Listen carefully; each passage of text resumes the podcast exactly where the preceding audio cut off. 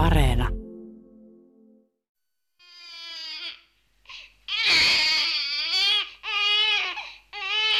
Suunnilleen 1400-luvun puolivälissä Alasastamalassa Kokemäenjoen rannalla syntyy pieni poika nimeltään Olavi. Hän tulee maailmaan savusaunassa, kuten tuohon aikaan oli tapana. Olavin vanhemmat ovat maanviljelijöitä. Perhe asuu pienessä kylässä, jonka nimi on Teukkula. Historioitsija Perttu Immonen on perehtynyt rahvaan eli tavallisten ihmisten elämään keskiajalta lähtien. Hän tuntee Olavin ja myös hänen kotikylänsä. Se oli semmoinen tyypillinen satakuntalainen jokivarsikylä. Sen kylän talossa oli neljä taloa, neljä viisi taloa ja ne oli vähän toisistaan niin kuin erillään, että tota, kukin oman pienen peltonsa, peltonsa laidassa ja siinä kylän keskeltä kulki tämmöinen yleinen maantie, joka, joka eteläsuunnassa vei Turkuun monien mutkien kautta ja toisessa suunnassa mutkien kautta Hämeenlinnaan tai Pohjanmaalle. Ja, tota, rannassa, joen rannassa oli niittyä ja sitten, sitten oli tämä peltoalue ja sen jälkeen sitten metsää ja vähän sitä tiheämpää, mitä pisemmälle sinne sisämaahan mentiin, että, että koska polttopuut otettiin tietysti ensimmäistä lähteestä, niin sen takia lähellä puusto oli vähäisempää. Sitten kun mentiin syvemmälle, niin siellä oli semmoisia korpimetsiä ja eräalueita ensimmäinen naapurikylä oli, kun meni rantaa yläjuoksulle, se oli Ulvi, ja sitten jos meni alajuoksulle, niin siellä oli Kilpijoki, että ne oli siinä rivissä, rivissä käytännössä melkein siinä joerannassa, ne kylät. Minkälainen se Olavin kotitalo mahtoi olla? No tähän aikaan rahvas asui semmoisissa yksinkertaisissa savupirteissä, jossa oli usein vain yksi huone, jossa oli turvekatto ja sammalella tilkityt seinät, että ikkunalaseja ei edes yleensä ollut, vaan pienet puulukut tuuletusta varten. Ja jos halusi vähän päivän valoa, niin saattoi laittaa vaikka ohuesta nahasta tai virtsarakosta tai jostain tehnyt semmoisen kalvon ikkunaksi. Huonekaluja oli hyvin vähän, semmoisen niin kuin kaha-alkaistusta hirsistä tehty pöytä ja samanlaiset penkit, jotka oli kiinni seinissä, että niitä käytettiin myös nukkumiseen. Ja, ja tota, tietysti piti olla lämmitysuuni, että niitäkin oli monenlaisia, että, että vauraammilla – Vauraammilla oli semmoinen kiviuni, jossa pystyi hyvin laittaa ruokaa ja leipoa vaikka leipää, mutta köyhimmillä saattoi olla vain semmoinen pieni kiuas ja sitten ruoanlaitto tapahtuu enemmän ulkotiloissa. Taloon kuului muutamia rakennuksia, että oli se asuinpirti ohella ainakin ruoka-aitta ja navetta ja sitten oli sauna ja riihi jossain sivummalla, tai se saattoi tietysti olla jossain tapauksessa sama huone, sauna ja riihi. Sinä kutsut tätä Olavin perhettä tai tätä hänen sukua niin teukuiksi. He asuvat Teukkulan kylässä ja sinä kutsut heitä teukuiksi. Niin onko se teukku siis sukunimi? No se on sukunimi, mutta se on samalla kylän nimi, että tähän aikaan länsisuomalaisilla miehillä tai naisilla ei ollut semmoisia niin tavallaan pysyviä sukunimiä, vaan oli käytössä joko talon nimi tai kylän nimi, ja Teukkulassa se oli kylän nimi, eli se käytettiin ihan asiakirjoissa tätä Teukku tai Teukkulainen sukunimiä sitten, sitten näillä ihmisillä, jotka asuvat tässä Teukkulassa tavallaan niin kuin kaikki sen kylän asukkaat oli niitä teukkuja. No joo, kyllä. Tai teukkulaisia. Teukkula kuului suureen Sastamalan pitäjään, joka taas oli osa Ruotsin valtakuntaa. Olavin syntymän aikoihin Ruotsi puolestaan oli osa Tanskan kuninkaan johtamaa Kalmarin unionia. Unioni oli tosin jo hajoamisen partaalla, koska ruotsalaiset kapinoivat Tanskaa vastaan. Idässä unionin ja Ruotsin uhkana oli mahtava Novgorodin ruhtinaskunta. Teukkulassa elettiin kuitenkin kaukana maailman melskeistä. Kokemäenjoen suuret kosket suojasivat kylää Turkua hävittäneiltä tanskalaissotilailta ja levottomalle itärajalle on pitkä matka.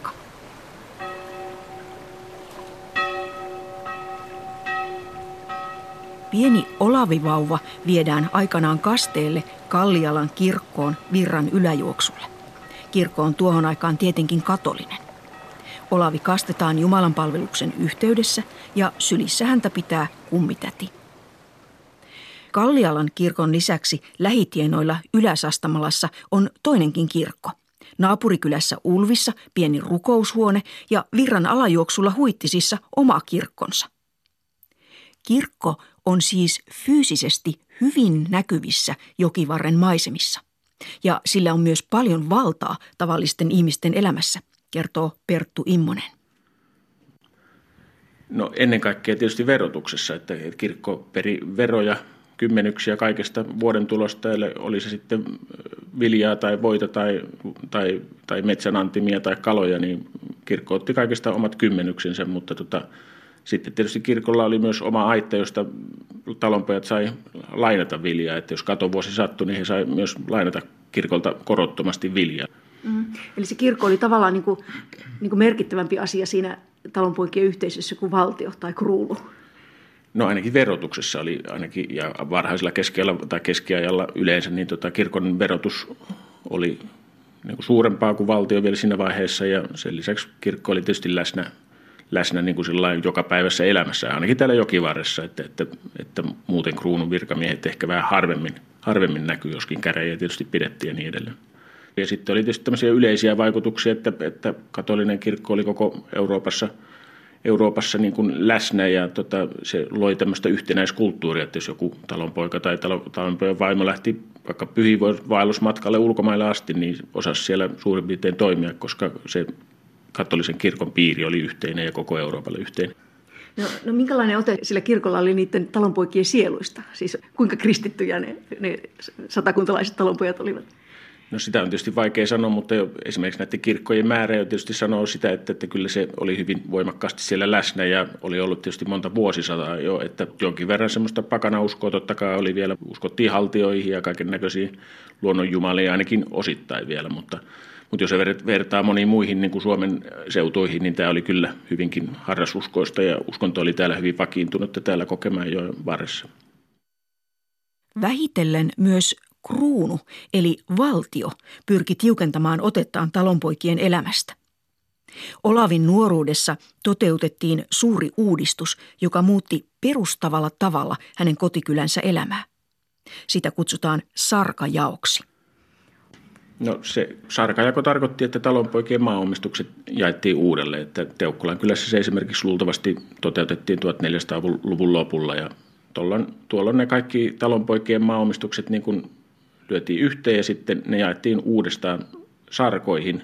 Tuli tämmöiset yhteiset kylänvainioit ja sitten ne jaettiin talonpoikien kesken semmoisiin ohuisiin sarkoihin.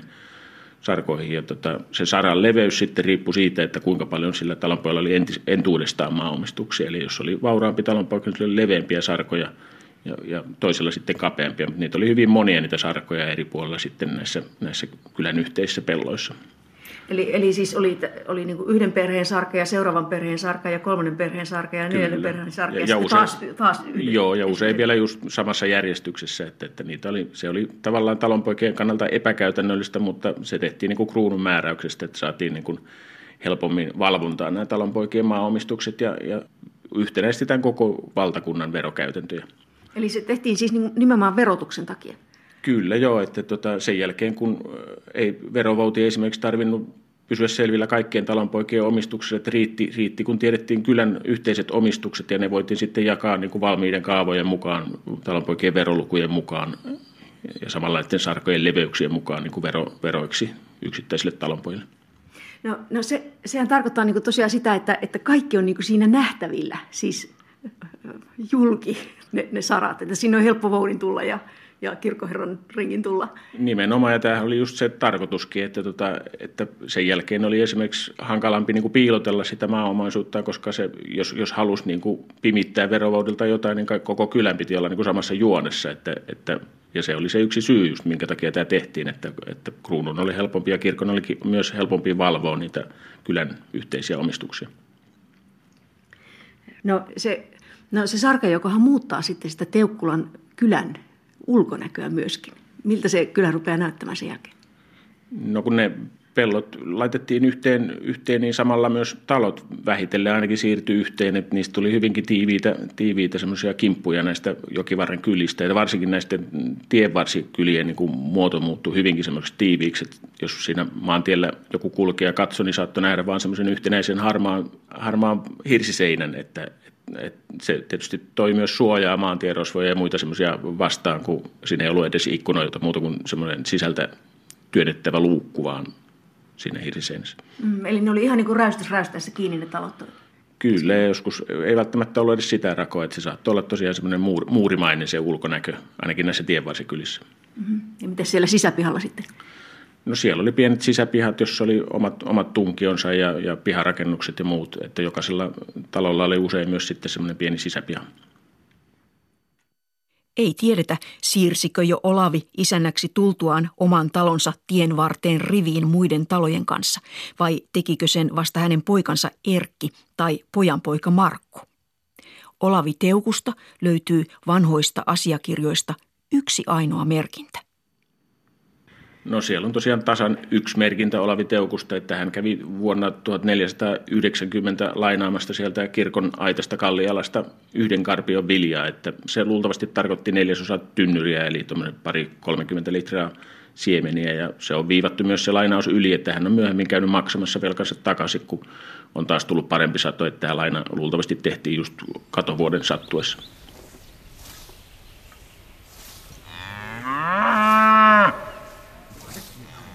Olavin jälkeen hänen pojastaan Erkki Teukusta tulee isäntä taloon. Erkki ja hänen perheensä viljelevät peltosarkojaan rinta rinnan muiden kylän perheiden kanssa. Sarkajako on muuttanut koko kylän työskentelytapoja. Tosiaan kun ne pellot, pellot lyötiin yhteen, yhteen tai kahteen aitaukseen, niin sen jälkeen niitä tietysti piti myös viljellä yhdessä. Eli, eli sitten sarkajon jälkeen työt piti käytännössä tehdä yhdessä, koska tota, kun esimerkiksi viljaa korjattiin, niin se piti tehdä samaa aikaa melkeinpä samana päivänä, koska sitten sen jälkeen, kun vilja oli korjattu, niin kyllä kaikki eläimet päästettiin laiduntamaan sinne sänkipelloille, niin tota, siinä ei voinut yksi talonpoika jättää viljaansa korjaamatta, koska muiden lehmät sitten söi ne, söi ne viljat pahimmassa tapauksessa. Ja samaa viljalajia ja samaa kasvilajia piti kaikkien panna niille vierekkäisille saroille vai? Kyllä, ilman muuta, koska muutenhan ne sitten sekaantui ne viljat täysin toisiinsa. Eli kaikkien piti samaa viljaa viljelle ja käytännössä näihin aikoihin yleistyi ruis, että keskellä viljeltiin ilmeisesti enemmän ohraa, mutta ruis yleistyi näihin aikoihin ja sitten näihin, näihin peltojen kulmiin jätettiin semmoisia niin sanottuja toukomaita, joissa sitten viljeltiin muitakin kasveja, niin kuin pellavaa vaatetarpeeksi ja sitten oli herneitä ja härkäpapuja, nykykielellä härkiksiä, härkiksiä, joita viljeltiin siellä sitten niissä peltojen kulmauksissa. Mutta se pakottaa ne talonpojat niin erittäin tiiviiseen yhteistyöhön, että siellä ei ole mitään sooloiluvaraa. Joo, joo niin kuin tota, mä tuossa spekuloin, niin se on yksi syy siihen, että, että koko tämä lounaissuomalainen kulttuuri tuli vähän tämmöiseksi vanhoilliseksi, että kukaan ei voinut kauheasti sooloilla siellä, että, että kaikki tehtiin niin kuin tavallaan yhteisissä päätöksissä ja, ja tota, siinä ei sitten yhden niin kuin poikkeava ääni vaikuttanut mitenkään, että, että, että jos meinattiin muuttaa jotain, niin siihen tarvii oikeastaan kaikkien suostumuksia. Sen takia se vanhat, vanhat viljelyskeinot pysyivät niin kuin käytännössä monia satoja vuosia ennalla, eikä niihin tehty mitään suuria, suuria uudistuksia. No Erkillä oli varmasti myös jonkin verran eläimiä tuon, tuon niin viljelystohun lisäksi.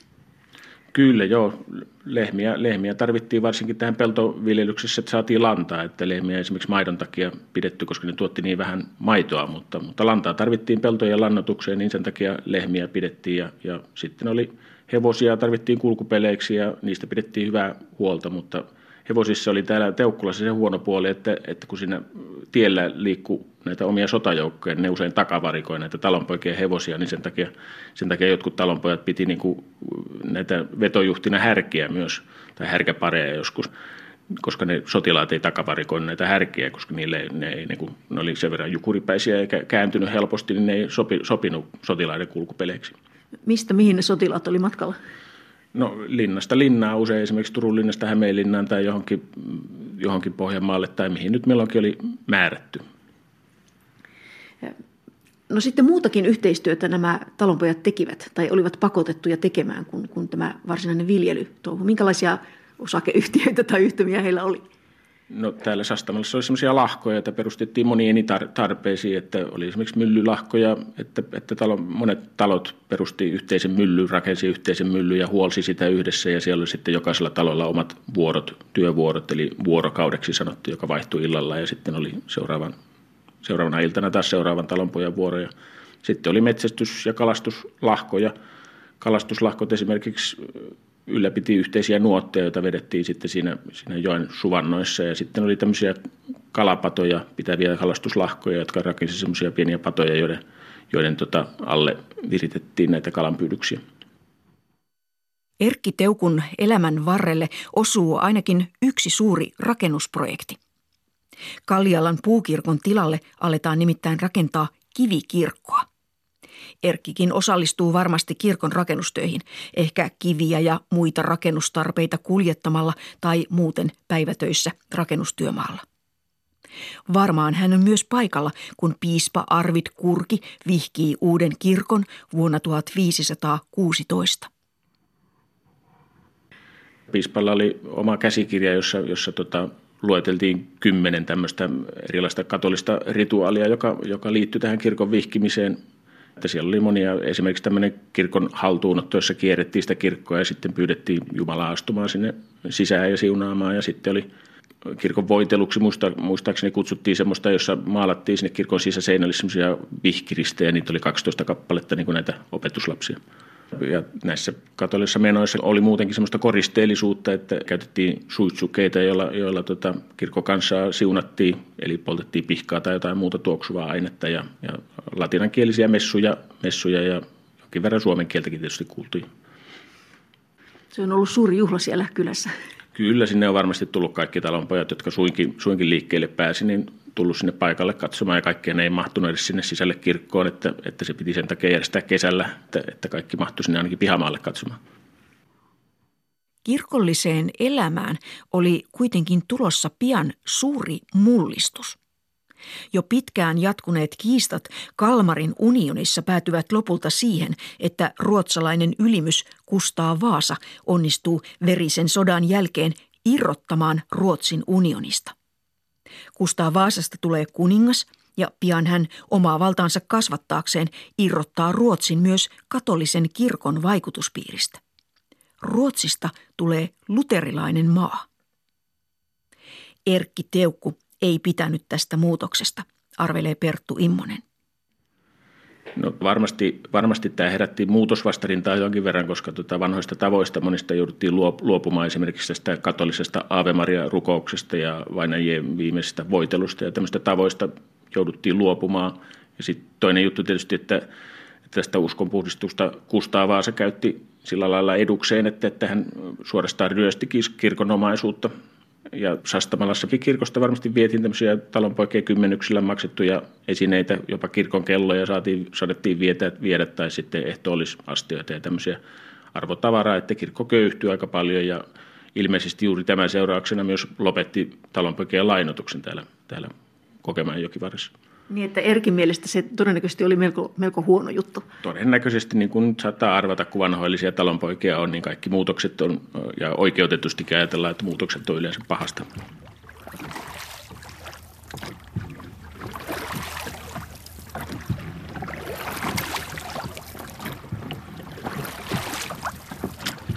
Valtakunnan itärajalla, Rantasalmella, kaareva keulainen savolaisvene lähestyy rantaa. Eero Kiiskinen on ollut kokemassa verkkojaan toisella kymmenellä olevien poikiensa Matin ja Tahvanan kanssa. Veneen pohjalla verkon poimuissa sätkii aikakasa hopeakylkisiä muikkuja.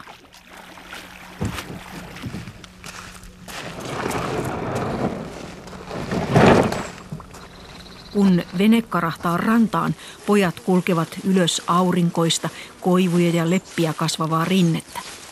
Rinteen lailla nököttää vaatimaton hirsistä rakennettu talo ja muutamia ulkorakennuksia.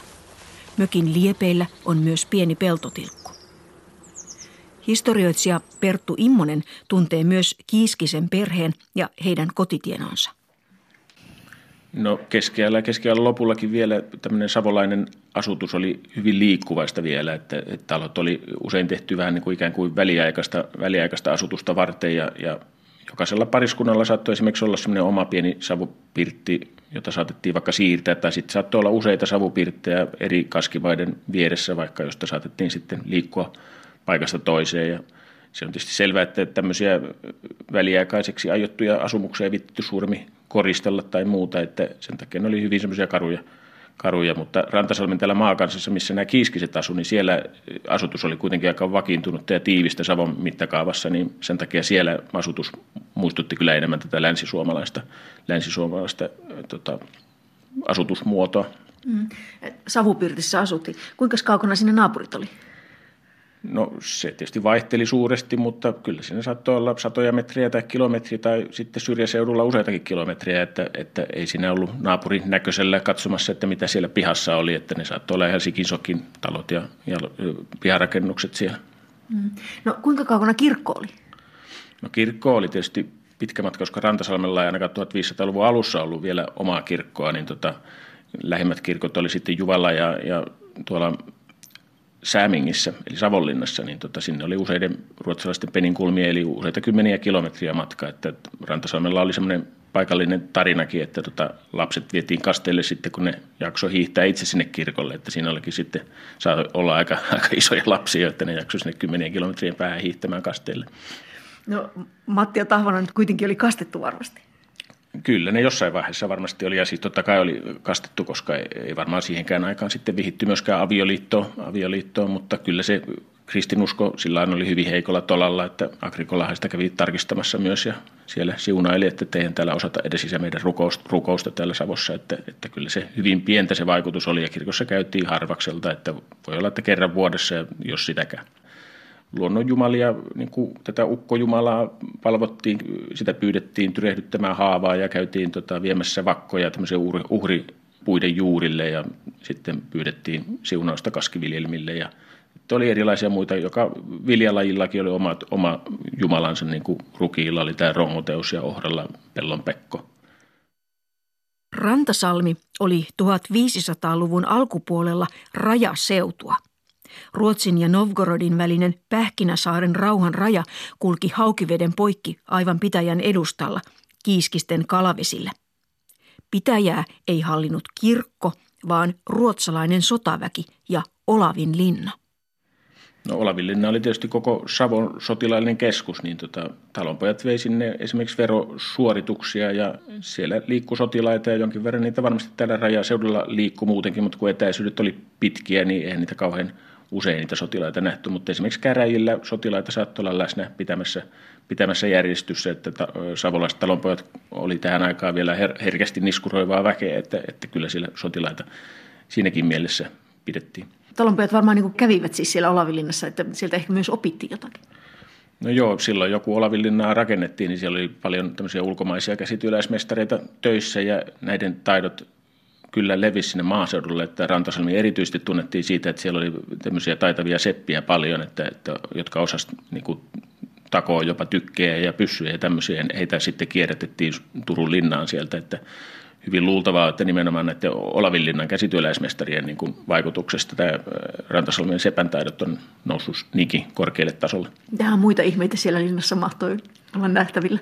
No, jossain vaiheessa sinne tuotiin tämmöinen tornikello, joka tota, osasi mitata aikaa, mikä oli tietysti siihen aikaan hyvin harvinaista maaseudulla. No entäs sitten se raja? Ketä siellä rajan toisella puolella oli?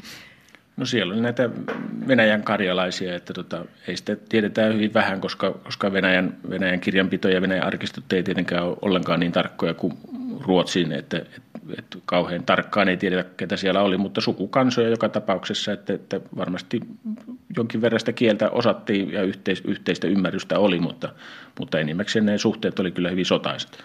Mm. No, no, miten ne ihmiset suhtautuivat siihen rajaan? Oli, oliko se niin kuin tarkka? No ei missään tapauksessa ollut tarkka ja se oli hyvinkin riida-alainen se raja, että Ruotsin kruunu yritti sitä sekä sotimalla että väärentämällä uusia karttoja, niin yritti siirtää sitä jatkuvasti itäänpäin ja, ja venäläiset tietysti yritti pitää kiinni tästä alkuperäisestä Pähkinäsaaren rajasta, joka meni sitten Rantasalmen, Rantasalmen edustalta. Niin tota, se, se, oli hyvinkin riida-alainen asia, eikä talonpojat siitä varmasti käytännössä kauheasti piitannut, että kyllä siellä käytiin kaskemassa sillä rajan takana ja sinne perustettiin jopa pysyviä taloja jotka sitten tietysti edelleen niin kuin yllytti näitä rajariitoja. Kyllä siinä varmasti tietää, että siinä joku, joku raja oli, mutta tota, että se oli hyvin epämääräinen sijainnilta. Rantasalmilaiset pitivät rajan takaista saaristoista aluetta sen verran omanaan, että antoivat sille nimenkin. Sitä kutsuttiin Veskansaksi. Mantereen puoleista tiheämmin asuttua seutua nimitettiin maakansaksi. Matti ja Taavana kasvavat aikamiehiksi, avioituvat ja savolaiseen tapaan panevat kumpikin pystyyn oman huushollinsa. Matti vanhempana asettuu kotitilalle Rantasalon kylään kapean salmen pohjoisrannalle. Tahvanan pirtti on luultavasti saman salmen etelärannalla Lautakotalahden kylässä.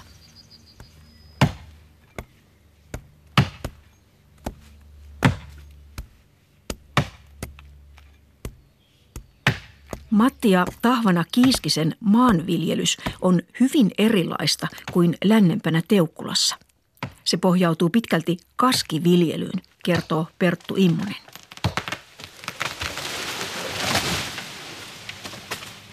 No kaski oli hyvin monenlaisia. Jos oli semmoinen hyvin vanhaksi kasvanut korpimetsä, niin siinä sovellettiin tämmöistä huhtakaskea. Se oli hyvin työläs, mutta tuottoisa. Mutta esimerkiksi täällä Rantasalmella, missä nämä Kiiskisen veljekset asuu, niin siellä tehtiin tämmöisiä niin sanottuja tavallisia kaatokaskia, joka tehtiin yleensä mäntymetsä ja sekin vaati ainakin kolmen vuoden työn, kun yhtenä, yhtenä kesänä piti kaataa puut ja sitten ne pätkittiin talvella ja seuraavana kesänä piti polttaa se maa ja, ja sitten vielä kylvää ja kyntää. Ja vasta sitä seuraavana vuonna kesänä sitten niin kuin voitiin odottaa viljan kasvamista ja viljan korjaamista. Se tuhka nimenomaan toimii siinä lannoitteena? Kyllä joo, eli lannan sijasta vaan niin kuin lannoitettiin se maa sillä tuhkalla. Mm. No miten noilla kaskipellolla viljeltiin?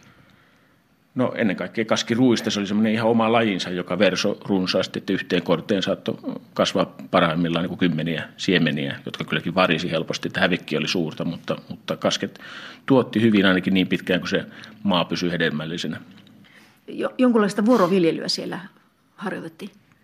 No joo, se, se kuului tähän kaskiviljelykseen, että ensimmäisenä vuonna siihen laitettiin ruista ja sitten seuraavana vuonna kauraa tai ohraa tai tällä ja naurista viljeltiin aina sitten siellä kulmissa, kulmissa myös ja, ja monia eri lajeja aina perättäisinä vuosina. Se oli niin kuin tämä kaskiviljelyksen perusmetodi.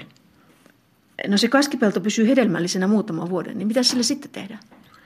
No sen jälkeen, kun siinä on, siinä on viljelty eri, eri viljalajeja, niin sitten se jätetään ruohittomaan ja käytetään vähän aikaa niittynä tai laitumena. Ja sitten se jätetään kasvamaan metsää, riippuen taas kierrosta sitten, että kuinka pitkään odotetaan seuraavaan kaskeamiskertaan. Mm. Että ei aina tarvinnut niin synkkää metsään perustaa sitä kaskipeltoa, vaan se, sitä samaa peltoa se saattoi käyttää niin kuin aina uudestaan. Ei todellakaan, että siinä oli vaan tälläkin reilu kymmenen vuotta taukoa, kun käytettiin niin tota, sitä samaa, samaa metsää, joka oli vasta ihan kesken kasvusta. Ja, ja täällä Rantasalmen maakasassa, missä asui suhteellisen paljon ihmisiä, niin siellä oli maisemakin hyvin avaraa juuri sen takia, että se poltettiin hyvin tiiviisti, niin siellä ei juuri suuria metsiä ollut ja tota, enemmän tämmöisiä, että oli näitä juuri poltettuja maita ja sitten oli tämmöisiä niittyahoja, jotka puski heinää ja sitten vähän semmoisia keskenkasvuisia lehtimetsiä, niin se oli se niin kuin tavallaan maiseman kuva, että semmoisia vanhoja metsiä oli vaan sitten lähinnä siellä, mikä niissä maissa, jotka ei soveltunut ollenkaan kaskiviljelykseen. Joo, Joo, siellä. Siellä tarvitsee. Siellä, tuota Suomen noin. Siellä täällä on liian lämmin. Joo, liian vähän meitä. Metsän sortaminen ja kasken poltto olivat raskaita töitä, joihin vaadittiin paljon työvoimaa. Kiiskisten veljeksetkään eivät selvinneet työstä aivan kahteen Pekkaan. No siellä tehtiin tämmöisiä vähän saman tapaan kuin lännessä oli niitä lahkoja, ne oli kaskiyhtiöitä.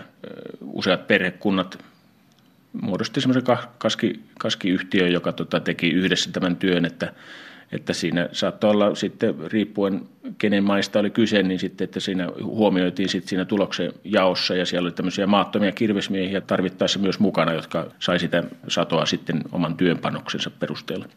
Eli se sato jaettiin sitten näiden kaskiyhtiön jäsenten kesken? Kyllä, kyllä. Ja se saattoi olla tietysti jossain tapauksessa aika vaikeakin laskutoimitus, jos toinen omisti maa ja sitten piti huomioida lisäksi tämä työpanos, niin tota, kun sitä jaettiin, niin siinä joutui, joutui tosissaan pohtimaan, että mikä osuus kenellekin joutuu. No, no kuinka suuret ne, ne Matin ja Tahvanan kaskimaat on voineet olla? No sitä ei tietysti tarkkaan kukaan tiedä, eikä, eikä tota, niitä millään tavalla tarkkaan osannut kukaan siihen aikaan edes mitata, mutta joskus on arvioitu, että tavallisen talonpojan omistukset saattoi olla tämmöisen tuhannen, tuhannen tynnyrin alan luokkaa, mikä tarkoittaa suurin piirtein 500 hehtaaria, mutta tämä on hyvin karkea arvio ja se riippuu pitäjästä, esimerkiksi Rantasalmella oli tiheä asutus, niin siellä oli vähän keskimäärin pienempiä nämä tota, maaomistukset, mutta vaikka nämä oli valtavia nämä maatilat, niin niistä tietysti hyvin pientä osaa vaan kaskettiin kerralla. Että suuri osa ei edes soveltunut kaskiviljelykseen ja sitten siitäkin, joka oli kaskiviljelykseen, niin vaan pientä osaa viljeltiin kerrallaan ja sitten lopun ajan sitten kasvoi sitä pusikkoa ja metsää. No, no miten sitten se vilja varastoitiin tai mihin? No mitä oli lähimmät kasket, niin ne tietysti varastoitiin omaa että ihan samaan tapaan kuin Länsi-Suomessakin, mutta jos oli etäisempiä kaskimaita, niin sinne usein perustettiin tämmöisiä aumoja, eli tarkoittaa sitä, että niistä viljakorsista koottiin semmoinen katos, että ne siemenet jäi sinne katoksen sisälle. Ja ne koottiin sinne kaskiaukeelle ja ne sai siellä pahimmassa tapauksessa olla vuosikausia sitten, että haittapuolella siinä tietysti, että hiiret pääsi sinne aumojen sisälle mutustelemaan niitä, niitä siemeniä ja mahdollisesti muutkin eläimet, mutta hyvä puoli, että ne oli tietysti piilossa sitten verovaudelta myös siellä, että ei ne mitenkään verottaja päässyt sinne kiertelemään niille etäisille kaskimaille. Niin, siis kaskipellot on kaukana ja, ja varastotkin on niin kuin kaukana, niin se vaikuttaa siihen verotukseen. No totta kai, että, että, ja ylipäänsä se, että ne kaikki metsäomistukset ja kaskiomistukset on hirveän isoilla alueilla ja kaukana ja hajalla ja jokaisella on omat omat maat toisin kuin Länsi-Suomessa, niin se totta kai kaikki vaikeutti sitä verottajan tehtävää. Oli käytännössä ihan mahdotonta pysyä selvillä niitä yksittäisten talonpoikien omistuksessa, että sekä kirkko että kruunu joutui joutui 1500-luvulla esimerkiksi tyytymään tämmöisiin kiinteisiin veroihin ihan, ihan täysin piittaamatta siitä, että mitä ne, mitä ne maat tosiasiassa tuotti. No sehän antaa tietysti myös mahdollisuuden veronkiertoon. No joo, sitähän tietysti tehtiin, että, että jotkut on arvioinut, että, että nämä savolaisten veroluvut pitää kertoa kahdella ja toinen on arvioinut, että kertoo neljällä. Ja kun tätä nyt itse tätä kiiskisten tai erosten sukua sel, selvitteli, niin tota, se näyttää juuri oikein suuntaiselta, että oli esimerkiksi tämmöisiä eläin, eläin, eläininventaarioita, niin tota, jonakin vuonna oli, siellä oli pari lehmää siellä maatilalla ja sitten seuraavana vuonna, kun tehtiin tarkastus, niin siellä olikin kuusi lehmää ja sonni siellä tilalla, että, että kyllä, niitä, kyllä niitä pimitettiin tai omistuksia sekä lännessä että idässä aina kun oli mahdollisuus, mutta idässä siihen oli yleensä mahdollisuus. No voiko sitä pitää veronkiertona? Oliko nämä nyt ihan ketkuja siis? No ei, tota, ei, ei voi nykymielessä, nykypielessä ainakaan voi pitää, koska eihän nämä verot mennyt mihinkään yhteiseen, yhteiseen hyvään, vaan ne meni sinne kruunuholveihin ja käytettiin lähinnä sotimiseen, että ei, ei niillä avustettu niin kuin heikompia tai mitään tämmöistä, eikä niillä tehty Savossa mitään, mitään hyödyllistä työtä, että kyllä ei, ei siinä nykymielessä voi pitää veronkiertona. Matin ja Tahvanan kaskiyhtiössä oli mukana ainakin muuan Yrjö Kurhinen, joka saattoi olla veljesten lankomies.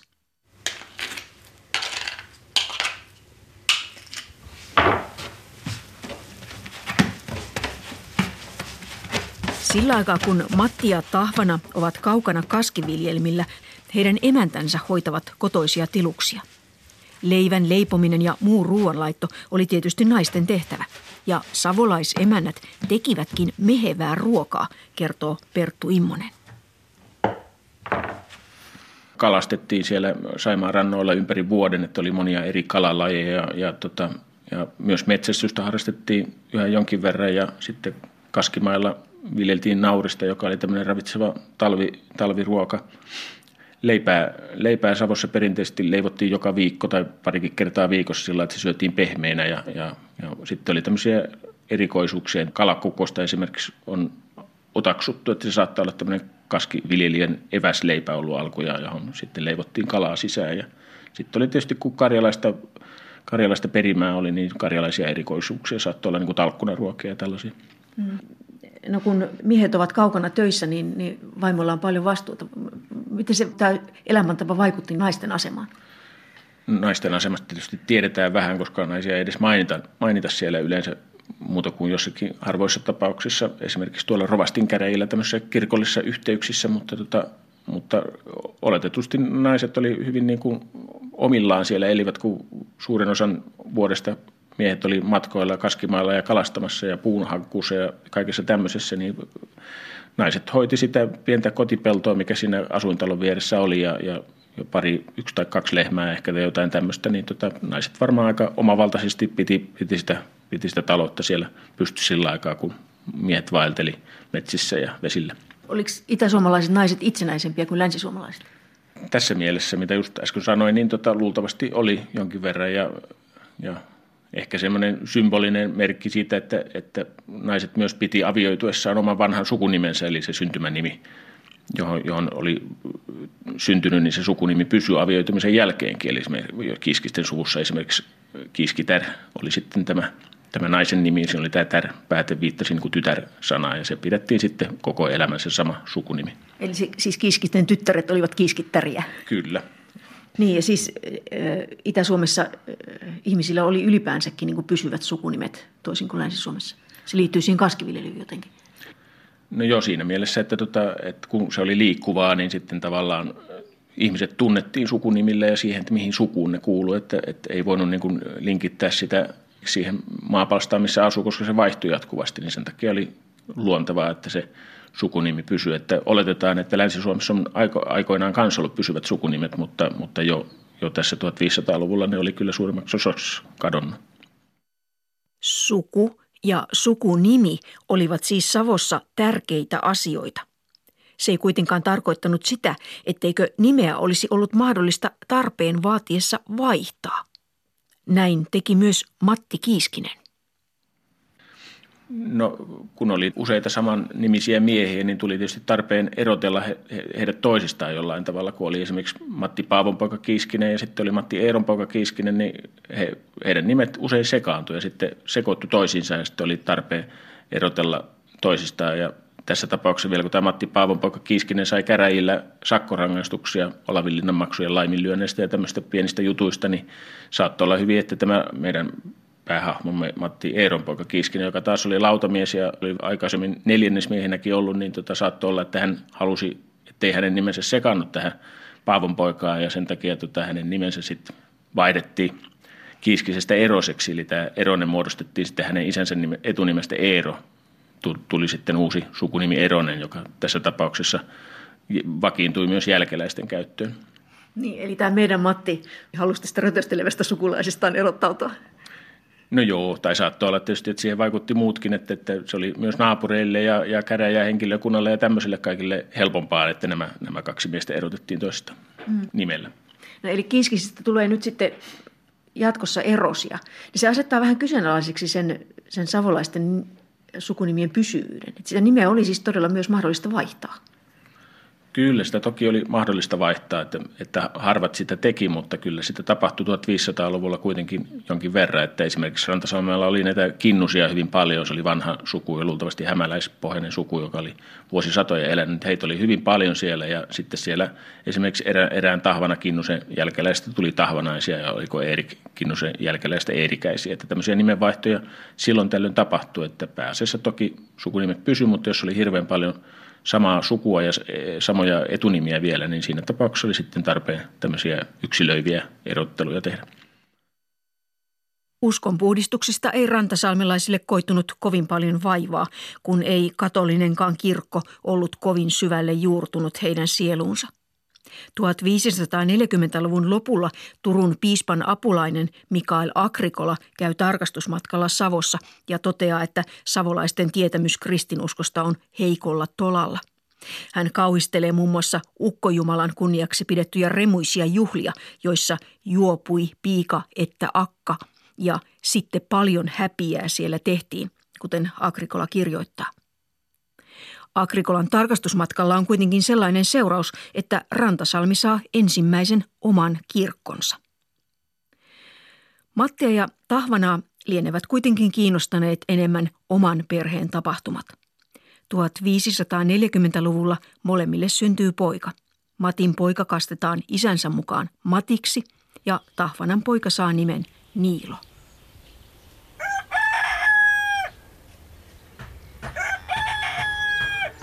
Toisella puolella maata Sastamalassa Erkki Teukku on kuollut 1530-luvun aikana ja hänen pojastaan Markusta on tullut isäntä.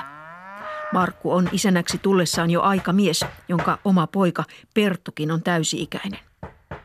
Markku asuu jokivarren tiiviissä ryhmäkylässä, jossa jokaisen on pidettävä pihansa siistinä naapurien valvovien silmien alla –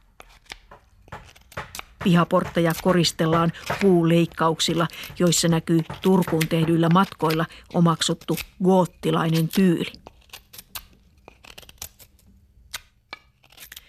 Markun emäntä ja hänen miniänsä keittävät ruokaa jo sisätiloissa suuren uunin liesipangolla.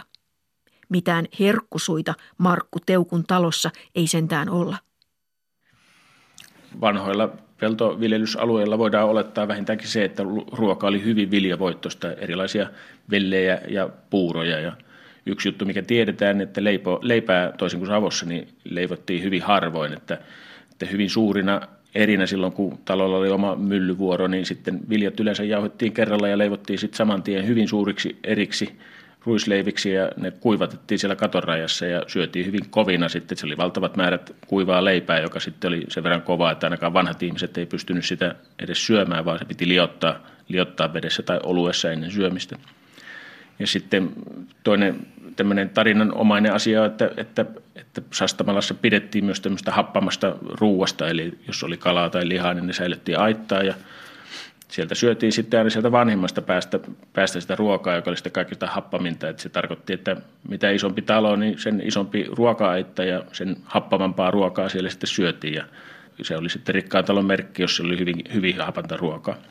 No tämä Markun talon ruoka oli ilmeisesti tässä vaiheessa jo erittäin hapanta. Miten ne Markun ja hänen poikansa Pertun parhaat huippukylvöt oli siinä 1500-luvun puolivälissä? No se oli toki tämmöinen keski, keskivertoa isompi talo siinä vaiheessa, että parhaimpina vuosina kylvettiin ylikin viisi tynnyriä niille pelloille, mistä saattoi sitten saada pitkälti yli 20 tynnyriä viljaa, viljaa ja enemmänkin. Ja lehmiä saattoi olla viisi kappaletta suurin piirtein ja sitten lisäksi nuorta karjaa ja tusinan verran lampaita ja vuohia ja kanoja ja tämmöisiä ja sikaa pidettiin yleensä kaikissa taloissa. Eli kyllä niitä eläimiä paljon oli. Kummalla oli isompi talo? Tällä Sastamalla Markulla vai, vai Rantasalmen Matilla? Niin, miten sitä nyt mittaa?